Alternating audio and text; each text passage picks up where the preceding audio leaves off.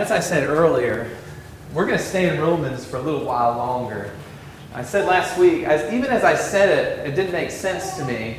I think I was just in a different state of mind. I was like, we've gotten all this way through Romans. We've talked about the kingdom of God and why we follow Jesus Christ with Paul the Apostle. And then on the very first week that we talk about application and how, what it means for us to live the Christian life, I said, this is going to be the last week. And as I thought through the week, I was like, we got to spend some more time looking at the rest of the book of Romans because as I read it, it, it, just got it became more pronounced and more powerful as I read it. We need to read the next part of Romans together. So the next four weeks, including this week, we're going to continue each chapter in the book of Romans. So forgive me for my statement last week because we got to stay here just a little while longer. So today we're going to read from chapter 13, and we're going to do 14, 15, and 16 as well. So hear now the word of God, Romans chapter 13, 8 through 14. And I think Harper might read it with me. I'm not sure. Owe no one anything except to love one another.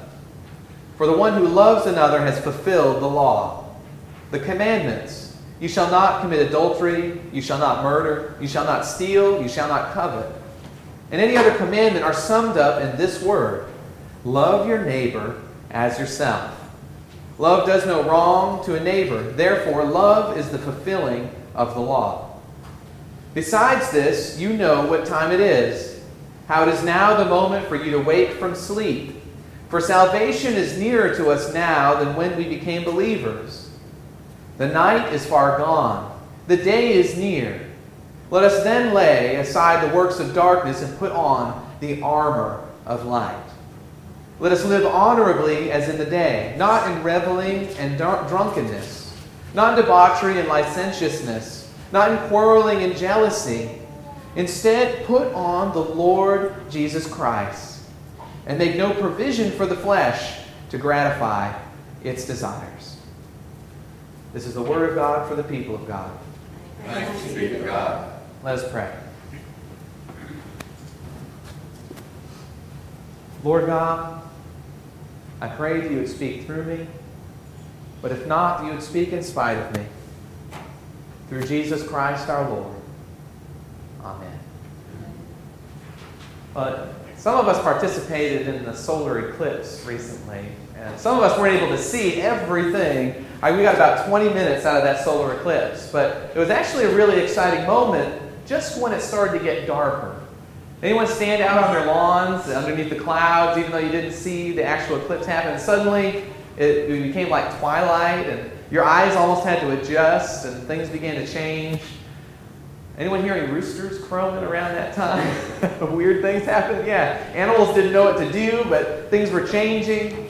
I heard one minister, he was talking about it, and he said uh, the cows went crazy around that time. And, and then all of a sudden it was dark. It was just it was flat out dark. The street lights came on on School Street, on our neighbor's yard and our yard in the back, and everything just felt funny. And it, it, the weird thing is, it's nighttime, right? For, a, for just a few minutes. I think it was two minutes that you had nighttime in the middle of the day.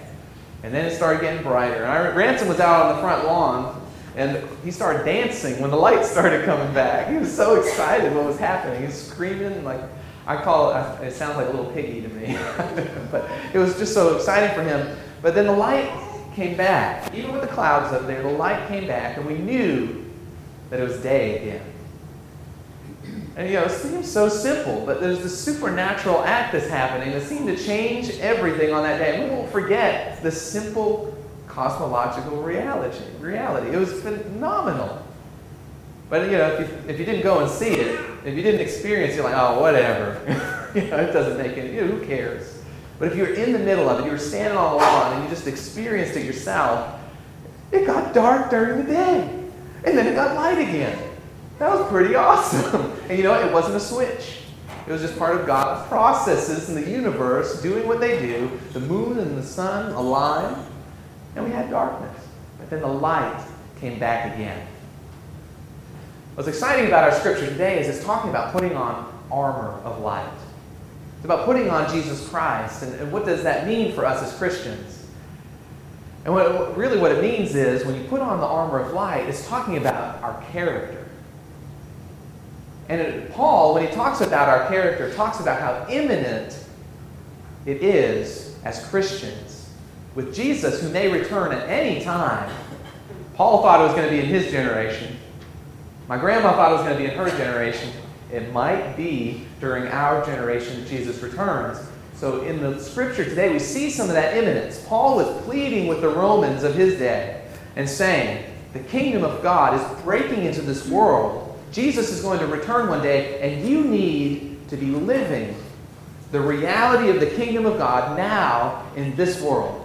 Because when Jesus comes, he's going to see what you've done in the light. Armor of light, right? It's like when you're in the dark, no one sees it. I've, I've heard statistics, and if there's a, you know, any police officers here or people who served, you can let me know if, if this is true or not. But I've heard that a lot of the crime happens at night when no one's looking. A lot of things, the fights, the, the, the anger, the stealing, the thing, the break-ins, those kind of things happen when the darkness comes and the light, no one can see you. But what happens when you become a Christian, you accept Christ in your life, and you begin to walk as a Christian, your character becomes very important because your life becomes lighted up. You walk in, in the presence of Jesus Christ, and what you do matters. For yourself and your family, because if you're saying you're a Christian, you love your neighbor and you love God and you yell and scream at everybody, you get into fist fights and do all kind of things that make you look like you're not a Christian, guess what? You're not being a Christian. But if you take care of your character, if you actually live out the words, love your neighbor, you begin to fulfill the law in the Old Testament. Has anyone ever read Leviticus, by the way? Who here has read Leviticus? And maybe you don't want to admit it because it is a hard, you were confused when you read it. But the law had some heavy stuff in it. But when Jesus came, he said, I came to fulfill the law. And what he meant by that, he said, I am going to love everybody that comes in front of me. Even when he was pushing tables up in the temple, he was being loving because he was taking care of people that were being taken advantage of by others. He doesn't want us getting taken advantage of, and he doesn't want us to take advantage of anybody. He loves both sides. You've probably seen the meme online or seen people say it. Uh, this is one of my favorite lines. It says, I didn't know that being like Jesus, or what would Jesus do, could include flipping tables over and being angry. but again, it's about loving people that holy anger. But also that loving, tender care, healing people. In the scriptures, if you look at all the scriptures in the Bible of what Jesus did in his ministry in Galilee, in Jerusalem, and all around, the number one thing he did was heal people. He didn't tell people what they did wrong, but he came and he healed people. He loved them, he placed his hands upon them, and by faith, people began to be healed. And people actually came back to life in his presence. Of course, that's God in the midst of us, right? But by faith, all things become powerful, and become possible. And in the light, that's what happens. When you walk in the light and not darkness, when you take care of your character, when you pray for people, when you put others before yourself, good things begin to happen. And I think that God created us to be that way. You think that? You think God created us to think, oh, you know, first for ourselves and then for others? I've heard that. I've heard that you need to take care of number one first. But often what happens is when you're taking care of number one, you forget about others. I found that when you put others first, you want to take care of yourself more so that you can take care of others more. So you, you know, others then self actually takes care of yourself.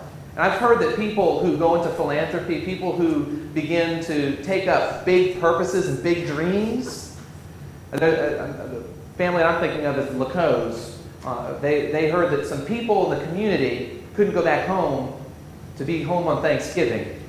And they found out there's a lot of people in the community in, in the Bluffton, Hilton Head, Sun City area, and they said, you know, we're going to provide a Thanksgiving dinner for anybody who comes because we don't want anyone to be alone on Thanksgiving. And they were thinking about others.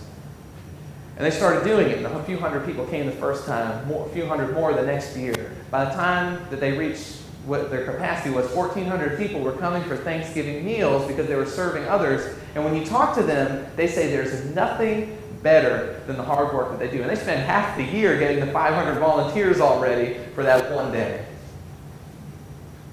I started a soup kitchen after that at the church. And all these kind of things just keep falling in line. They are people who are doing things. I let you know they're a little wild. you know, they, they, have, they kind of go by their own tune.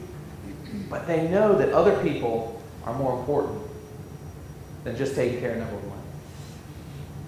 You can do that. Put on that armor of light. Let Christ saturate you, get into you, every part of your being. When no one's around, are you putting on Christ? Are your thoughts in the light? Is your heart in the light? When you're in the traffic and someone gives you the finger, are you in the light at that moment? Yeah.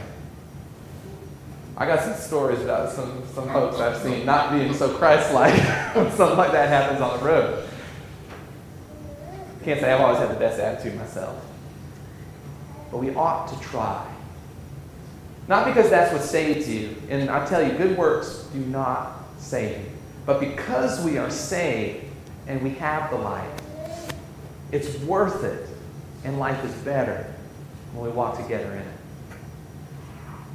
Jesus is awesome. And we're better with it. Amen.